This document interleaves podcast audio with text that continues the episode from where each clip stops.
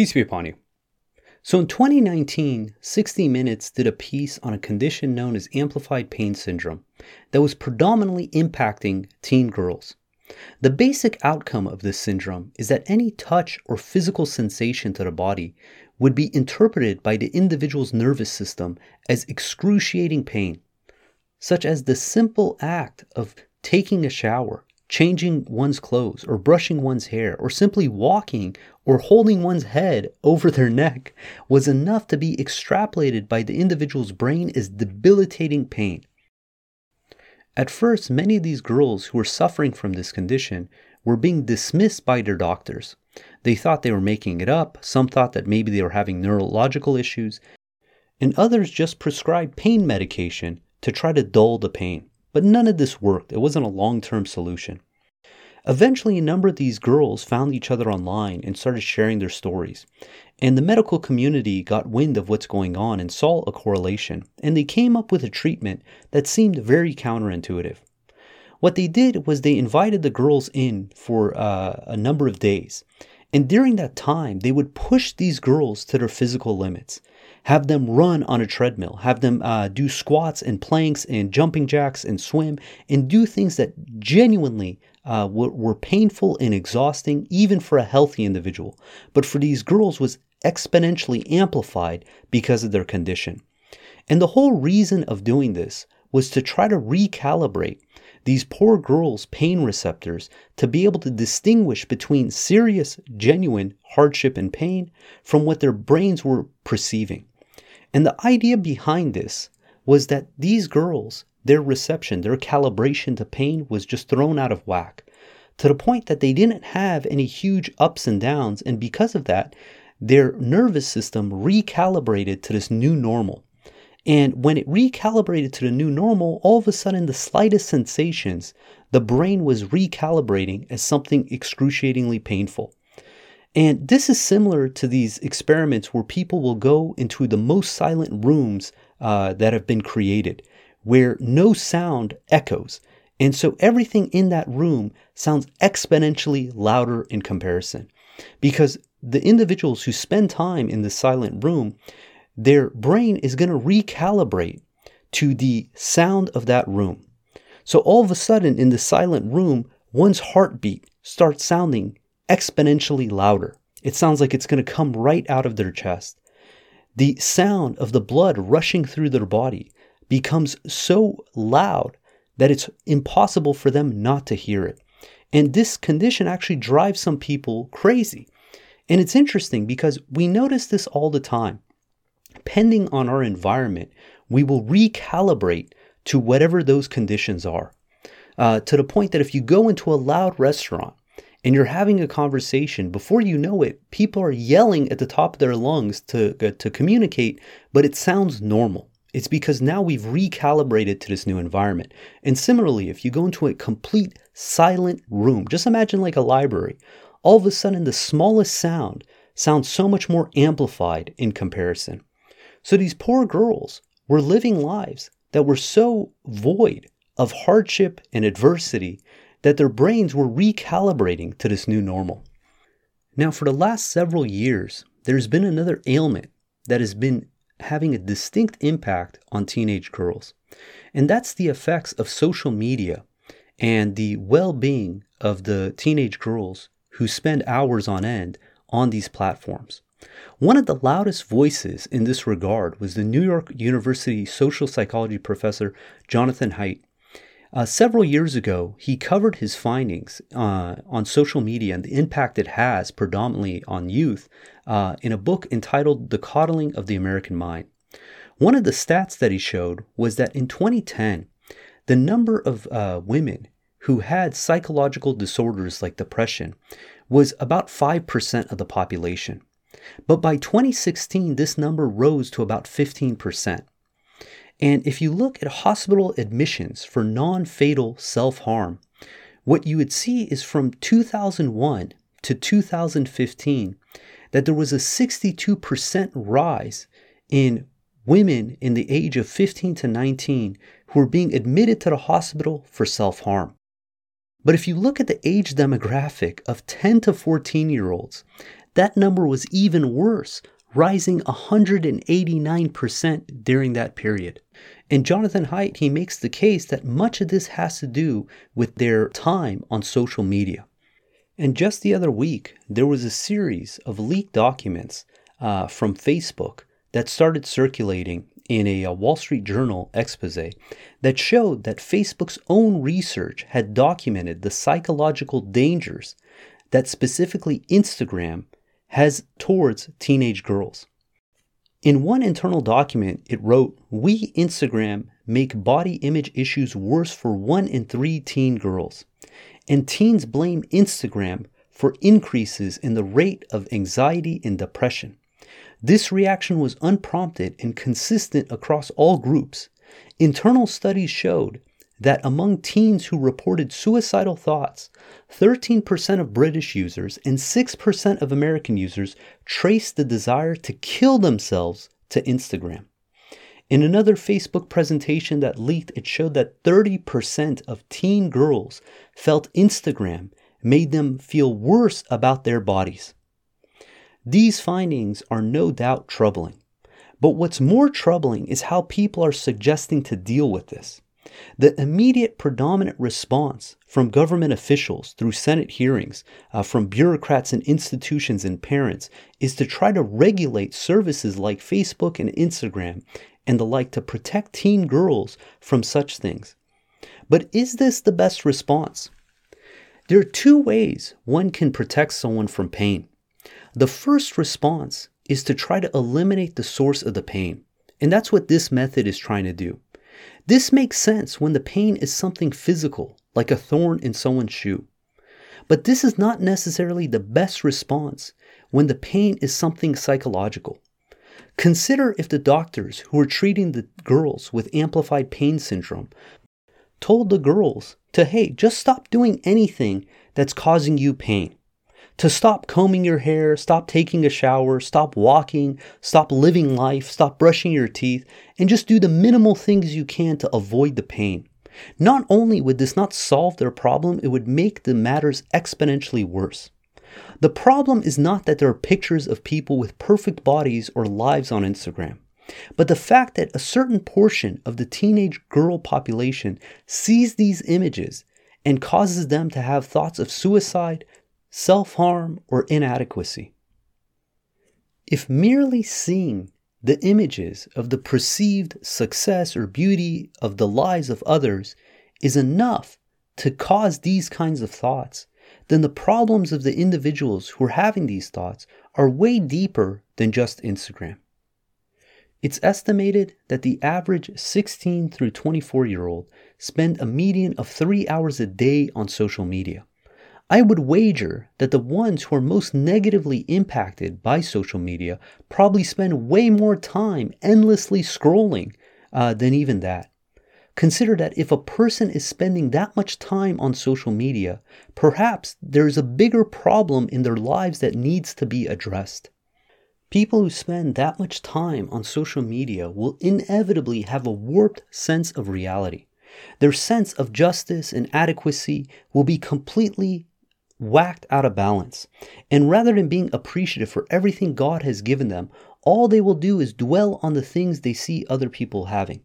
And this warped sense of reality is going to impact their well being because they're going to go from a state of appreciation for what God has given them to being unappreciative for thinking that they lack certain aspects. And this is similar to the girls who are suffering from amplified pain syndrome, where their pain receptors were out of whack and they needed to be recalibrated by experiencing excruciating hardship and pain in order to know what real pain is. The individuals who are suffering from the addiction to social media, these feelings of inadequacy, self harm, and even suicide, and need to go to a similar boot camp but one that emphasizes the reflection on all the infinite number of blessings we each have to be appreciative for. One of the major tactics the devil does is that he makes us forget about all of God's blessings. And the reason he does this is because he wants to prove his point that the human being is unappreciative. This is the claim he made when he refused to prostrate before Adam, that he said that he's better than us, he said that we're unappreciative. And when we live these kinds of lives, we're falling into the devil's trap. And the way that we get out of it is that we reflect on all the infinite number of blessings that God has given us. In Surah 14, verse 31 through 34, it reads Exhort my servants who believe to observe the contact prayer Salat and to give the charity from our provisions to them, secretly and publicly, before a day comes where there is neither trade nor nepotism. These are the basic foundations of our faith. To do our Salat, to spend just a few minutes, five times a day, to think about nothing else other than God, to reflect, to remember Him, to give to charity, to those in need. Because when we see other people suffering and we see how we can be a blessing to them, it makes us feel better about ourselves. It continues in 1432 God is the one who created the heavens and the earth, and He sends down from the sky water to produce all kinds of fruits for your sustenance. He has committed the ships to serve you on the sea in accordance with his command. He has committed the rivers as well to serve you. He has committed the sun and the moon in your service. Continuously, he has committed the night and the day to serve you. All these infinite blessings that God has just given us. The sun shines on every individual, irrespective they're a believer, disbeliever, rich or poor, man, woman, it doesn't matter. We all receive these blessings. And it continues in 1434. It says, And he gives you all kinds of things that you implore him for. If you count God's blessings, you can never encompass them. Indeed, the human being is transgressing unappreciative. A sign of a believer is that they're appreciative. The word kafar means a disbeliever, but it also means one who is unappreciative. And it's impossible to be depressed, to have suicidal thoughts, to live a miserable life if we're appreciative. This is our remedy to how to overcome these ailments. And rather than trying to block or regulate social media, we need to address the problem at its root that people forget about all these blessings. And simply by reminding them to take time out of their day to start a journal, to write about all the blessings they receive, God can take them out of any hardship or pain or misery that they're facing. Surah 10, verse 57, it reads, O people, enlightenment has come to you herein from your Lord, and healing for anything that troubles your hearts, and guidance and mercy for the believers. It's easy to blame social media, and they will bear a portion of the responsibility. But the problem does not lie there. The problem lies within. What is going on in our own lives that's causing us to be unappreciative, to have these kinds of thoughts? God tells us in 1782, it says, We send down in the Quran healing and mercy for the believers at the same time. It only increases the wickedness of the transgressors. When we bless the human being, he becomes preoccupied and heedless. But when adversity strikes him, he turns despondent. Say, everyone works in accordance with his belief, and your Lord knows best which ones are guided in the right path. God has given our generation so many blessings that if we try to explain this to the generations of the past, they would be absolutely in awe of all the blessings we have. You can walk to any grocery store, grab any kind of food you want, have endless amounts of entertainment be able to instantly communicate with anyone on the planet at a moment's notice. These are things that seem like science fiction, and we have access to these. But if we forget and we only focus on what we think we don't have, then inevitably we're going to start feeling unappreciative.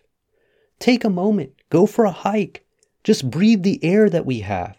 Go and stare at the flowers that God has created, the clouds up in the sky. There's these infinite blessings at our fingertips anytime we want to just stop and reflect and be in a state of awe. And the idea is that once we recalibrate to just remember how grateful we must be to God for all these things that He's given us, then all of a sudden seeing someone else have something, it doesn't phase us anymore. If anything, we say that's a test for that person. How are they going to use it? These looks that God has blessed them with, are they using it towards righteousness or unrighteousness? These products that people showcase, the dance moves that they present on TikTok, are they doing that to draw closer to God or further away? Because when we see things in that lens, we no longer feel jealous. Because for all we know, these supposed blessings that we're seeing these other people promoting on their Instagram or TikTok or Facebook or whatever are actually going to be a source of misery for these people. God gives us the example of Karun, who was had so much wealth that the strongest band of individuals could not even carry its keys. And in Surah 28, verse 79, it says, One day he came out to his people in full splendor. Those who preferred the worldly life said, Oh, we wish that we possess what Karun has attained. Indeed, he is very fortunate. As for those who were blessed with knowledge, they said, Woe to you! God's recompense is far better for those who believe and lead a righteous life. None attains this except the steadfast. We then caused the earth to swallow him and his mansion. No army could have helped him against God. He was not destined to be a winner. Those who were envious of him the day before said, Now we realize that God is the one who provides for whomever he chooses from among his servants and withholds. If were not for God's grace towards us, he could have caused the earth to swallow us too. We now realize that the disbelievers never succeed. God has given each individual the amount that they're destined to have. And this is in order to test them, to see whether they believe or disbelieve. Are they appreciative or unappreciative? To think that we should have more than what God has given us is to think that we know better than God's system. What we should do is be reflective on all the blessings that God has given us. And God tells us in the Quran in Surah 14, verse 7, it says, Your Lord has decreed, the more you thank me, the more I give you. But if you turn unappreciative, then my retribution is severe.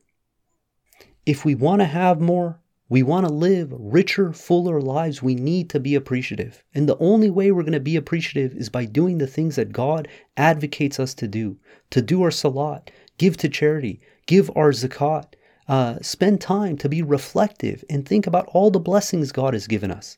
That if we do these things, God guarantees He's going to remove anything that burdens our heart, that He's going to make us better and happier people than we can possibly imagine.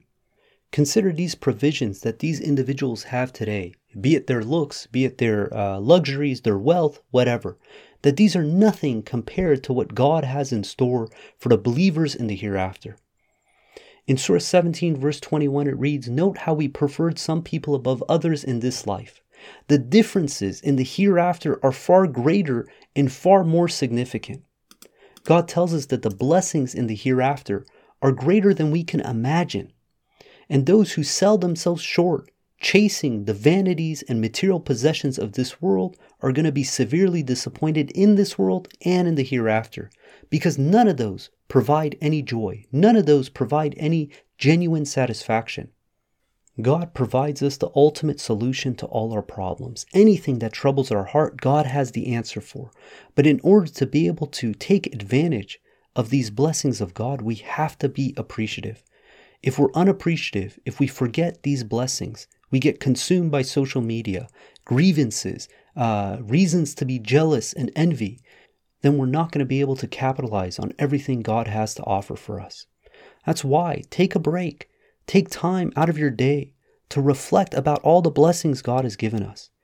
Start writing a journal of all the things you have to be grateful for, all the things that happen in your day to be thankful for.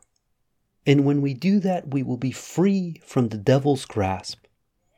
In Surah 15, verse 42, God tells us that the devil has no power over his servants, that he only has power over the strayers who follow him. And in 1422, we see the devil's response on the day of judgment. It reads, The devil will say after the judgment has been issued, God has promised you the truthful promise. And I promised you, but I broke my promise. I had no power over you. I simply invited you and you accepted my invitation. Therefore, do not blame me and blame only yourselves. My complaining cannot help you, nor can your complaining help me. I have disbelieved in your idolizing me. The transgressors have incurred a painful retribution. So let's not buy into the devil's delusion and follow God's guidance instead. In Surah 2, verse 268 through 269, it reads The devil promises you poverty and commands you to commit evil, while God promises you forgiveness from him and grace. God is bounteous, omniscient. He bestows wisdom upon whomever he chooses, and whoever attains wisdom has attained a great bounty. Only those who possess intelligence will take heed. The wisest individual is the one who's appreciative of his Lord. This is a fact that's confirmed in the Quran and articulated best by Luqman, who in 3112 reads, As he gave advice to his son, we have endowed Luqman with wisdom. You shall be appreciative of God. Whoever is appreciative is appreciative for his own good. As for those who turn unappreciative, God is in no need praiseworthy. God willing, we're going to end there. If you guys got comments or questions, please hit us up at QuranTalk at gmail.com. If you want to follow along the verses of the Quran, please download the Quran Study app on the iOS App Store or go to the QuranStudyApp.com website. And if you like the podcast, please leave us a review, tell other people. Until next time, peace and God bless.